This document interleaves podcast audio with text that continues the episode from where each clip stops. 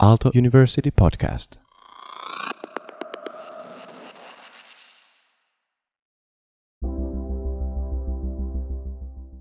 I met one colleague of mine. She's also a psychologist, but in another organization. And she really looked like a baby. And I asked her, What has happened to you? She was so open and so soft and like a little baby is. And she said that I have just been one week in self compassion training. I just immediately thought that I want to go as well because it was so evident how big impression this training had done to her.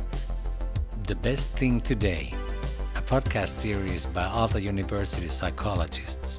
Today, Paula Sjöblom and Merita Petäjä. Fierce self compassion. That's our topic for today. My name is Paula Sjöblom, and this is Best Thing Today. I'm happy to have Merita Petäjä here with me today. Merita, would you like to introduce yourself? Who are you? Hi, Paula. I'm really happy to be here today. So, from my education, I'm a psychologist, and I have devoted my life to enhance well being on several different ways, working with individuals, but also working with communities in a role of a consultant. Yes, and today we are going to talk about fierce self compassion. But first, it would be uh, very nice to hear a little bit about self compassion. Would you tell me a bit more about that? Self compassion, that is something that you might recognize it when you think of a situation when your friend is facing troubles, is in a desperate or difficult situation. When that friend is someone that you really deeply care. So, what would you feel towards this person, this dear friend in this situation? That probably is compassion. And if we turn it directed towards ourselves, then self compassion would be the similar kind of uh, loving feeling towards ourselves in a situation of difficulties when we have been confronted or we have really done a bad mistake and we are really ashamed of ourselves or anything else happens. Those daily situations when we feel sometimes just a little bit bad but sometimes really desperate. Is this the same thing than tender self compassion? yes. Yes. yes this could be tender tender self-compassion. And self-compassion has two different aspects. So the tender compassion is more the nurturing way of, of um, helping in those moments giving understanding giving time validating feelings. Yes this feels terrible. I feel ashamed. I feel disappointed or something like that stopping there and then validating the feeling. And sometimes we need to give some care towards ourselves or to other people at those moments so that we're able to overcome the difficult feelings better. But tenderness is one aspect, and the other aspect is this fierce self compassion. And maybe you can kind of get an idea of this fierce self compassion if you think of um, someone rather helpless, like maybe if you have a child, you can think of your child or your pet or your sister's children or someone who you love. And this person is being threatened. And you get this mama bear energy to save this other person, to do something. It's about doing action, it's about being brave. So we need these both aspects, really. And of course, if we have been treated badly, we need to first get going on, accept the experience, go through the difficult emotions, and then find ways of taking action to protect our borders or help ourselves or uh, just point out the injustice. But sometimes we also need to take action um, on the behalf of other people. This sounds very interesting and very important if I think about modern life and uh, how demanding it is. But at the same time, I feel that it's not very easy task for us I would like to hear a little bit what does this mean to you? How do you use self compassion in your own life? How would I use it in my own life nowadays? Yeah. Yeah. As a part of my learning path, i I must say that it's been a long path, but I'm now starting on where I am now. Yes. And that means that I use different techniques to recognize difficult feelings. It hasn't been easy. I was wasn't taught to do that. I think many of us have experienced that when we are children and we have negative feelings, then we are advised to repress them. Okay, now we just got to go to the daycare, so you can't cry anymore, and and you know get get this mm. candy and let's get over over with it. And then we repress the negative feelings. So it's been a long path really to stop and then try to catch the bodily sensation of the negative feeling and how it relates to my everyday is that I need to take time. So every day uh, there's a moment, even today morning, there was a moment that I was really confused and I couldn't understand what is it. So I just had to kind of say stop to myself and, and take a couple of moments and try to understand, catch, grab the feeling in my body and breathe out and then find, find um, the forms of action. What do I need to do?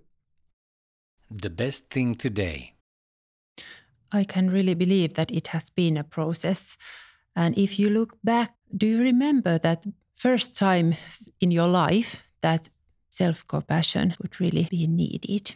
Well, um, it was maybe like uh, eight years ago on the street of Helsinki. I met one colleague of mine. She's also a psychologist, but in another organization. And she really looked like a baby. And I asked her, What has happened to you? She was so open and so soft and like a little baby is. And she said that I have just been one week in self compassion training. and I just immediately thought that I want to go as well because it was so evident how big impression this training had done to her. And then I had a chance a couple of years later to go to Iceland and, and participate in a training where there were psychotherapists around the world. Richard Germer from Harvard University was training us with, with another person, and, and, and that was, you can say that there are life changing courses, and that was one. And of course, and after that course, then I started to be able to look my life, uh, you know, backwards, and I I realized points that were related to this experience, but I wasn't able to name them beforehand so clearly.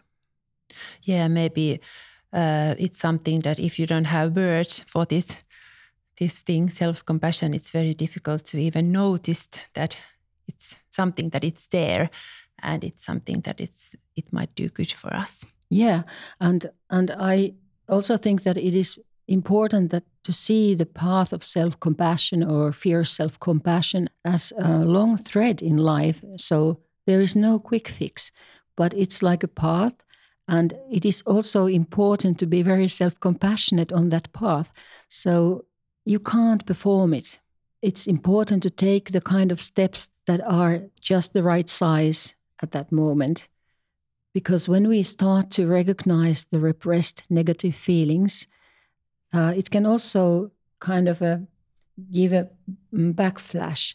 So that means that the repressed negative feelings are getting air and then they become quite big. So it backfires and then there is like too much to too much to handle at the same time. So it's not a kind of thing that now I read the book and I grab the whole thing, or now I just take one course and I grab the whole thing. I think it's important to take one thought here and another thought there, and then work on that and live with it and be on the learning path. Well, Merita, you and I, we are both working in Aalto University. What has self compassion got to do with universities? As we know, at the university, we have a lot of very talented people, and also we have high need to perform well it's very performance orientated surrounding, and high skills of self management are required here. And we also are pretty alone. We work in teams, but we perform pretty much independently. of course, there is competition competition between colleagues, competition about money, competition about jobs, or competition about grades. And performance orientation sometimes uh, kind of fools us to think that we perform better when we are very harsh to ourselves. And that leads to a different path. So the other path is the path of performing. And the other part, I think, in my understanding, is the path of learning. And if I'm able to learn from my failures and really stop and see why did I mess up? Oh my goodness, I forgot to do this and that, and I didn't concentrate on that, and this this is why my performance wasn't good. I made a mess in the meeting. You know, I was blaming someone for something I didn't do, and now I'm so ashamed. If I'm really able to bear my negative feelings, my own disappointment about myself, and, and feelings of shame, then I have the opportunity also to redirect my own behavior. Next time, I actually might do better this way. The act of dealing with these difficult feelings, that's the tender self compassion. And then the fierce compassion is then when I really make the changes. Sometimes I need fierceness to say, I'm sorry. Sometimes I need fierceness to say, no, I can't do this, making borders. Sometimes I need fierceness to stick to my schedule. So we know from AllWell Study well-being Questionnaire that high burnout rate is correlated with high self-criticism. We tend to think that if we are critical towards ourselves, then we perform better.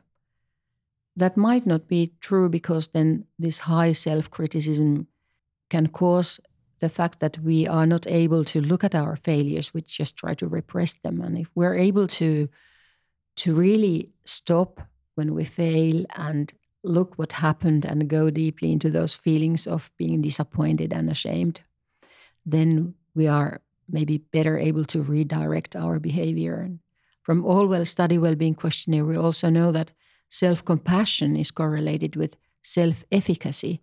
And self efficacy is the feeling when we when we can trust ourselves that yes i can do this i can do this now i can do this year later so of course there are links that need to be more researched but these are signs that we could take it seriously. It's not a soft skill in my view.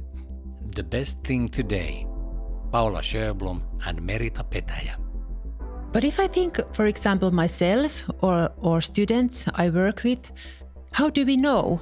When do we uh, need to be tender toward ourselves or more fierce?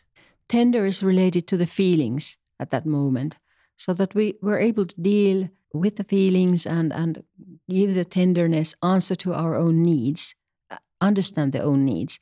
But sometimes our needs need to take action. So, for example, if my schedule is already full and someone that I care for asks me to do something, and then I, you know, kind of panic. I can't do it. I should. Uh, I'm a, I'm a bad person if I'm not helping. Uh, I, I'm I'm insufficient. I'm insufficient mother, or I'm in insufficient colleague. What do I do? I feel terrible. I can't, you know, help. Then comes the fierce part.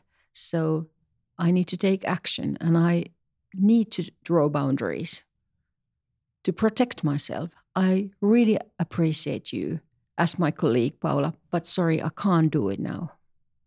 Yes, set limits. Setting limits, setting boundaries. So protecting. Sometimes we need to use the fierceness to provide someone something. We need to take action to to make space, for example, raise up and say what we think. Sometimes we need to fight for injustice for ourselves or for someone else. But first, we need to take care of those feelings. The Best Thing Today, a podcast series by Aalto University psychologists.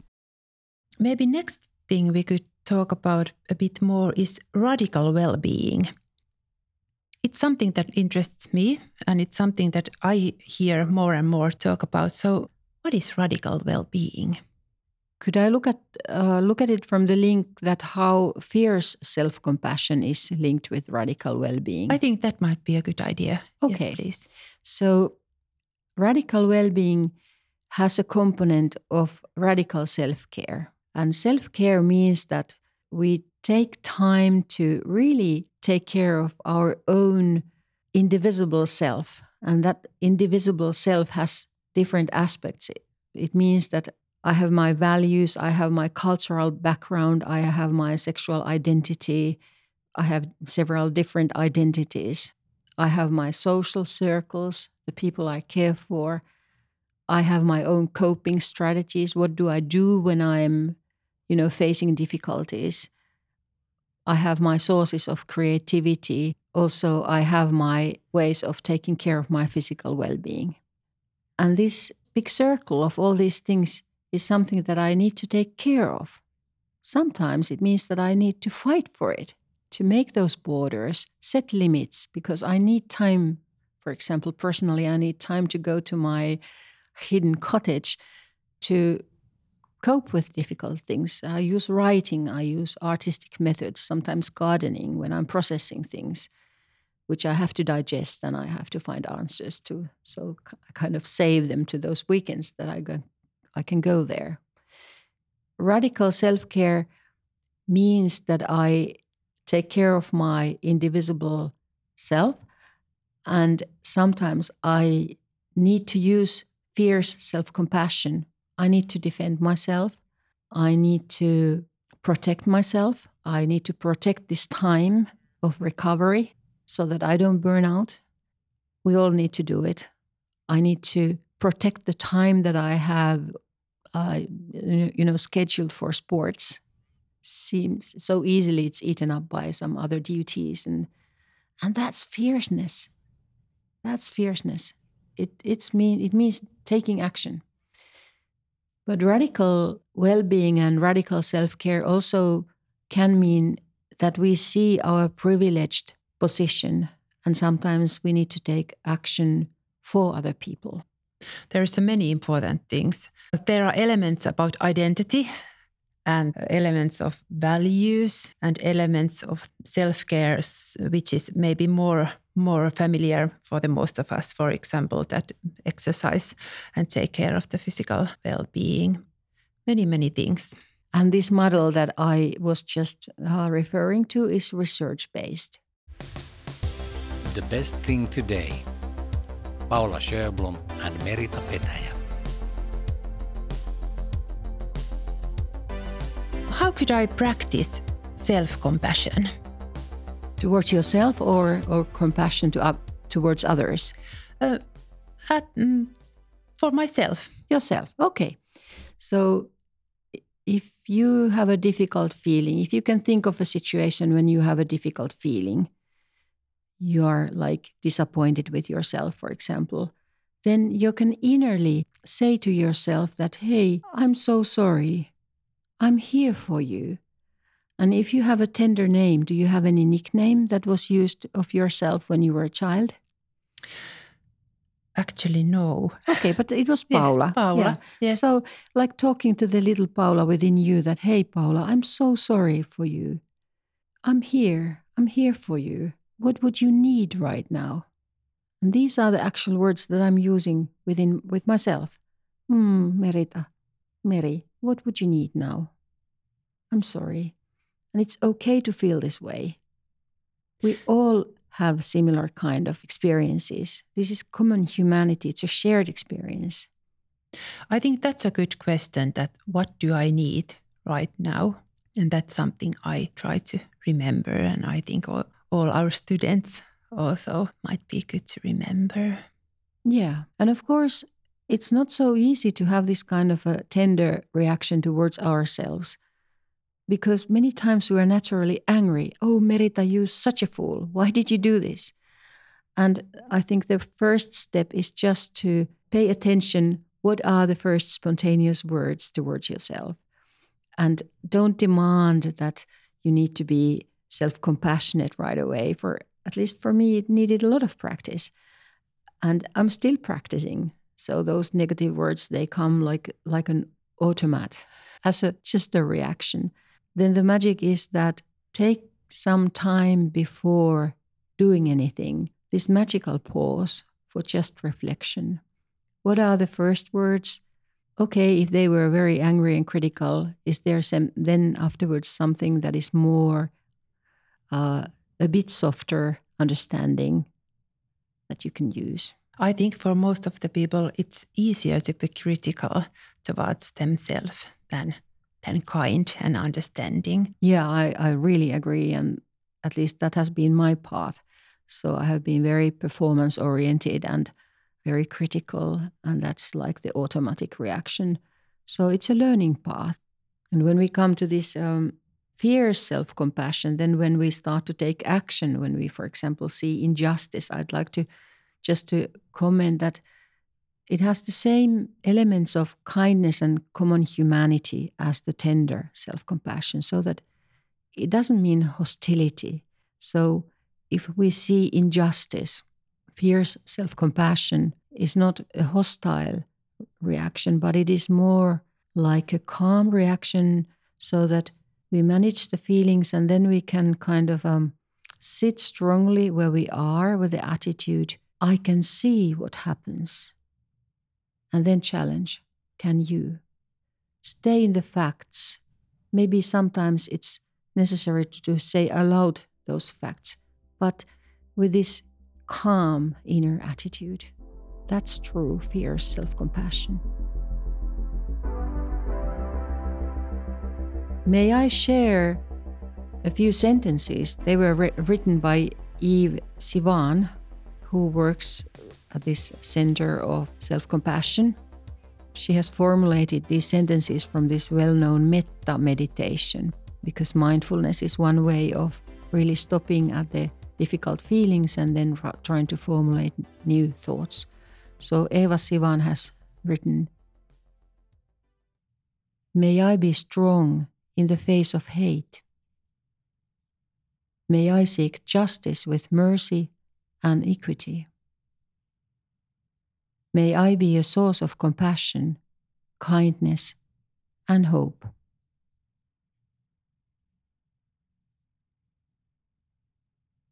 Thank you for these words. Aalto University Podcast.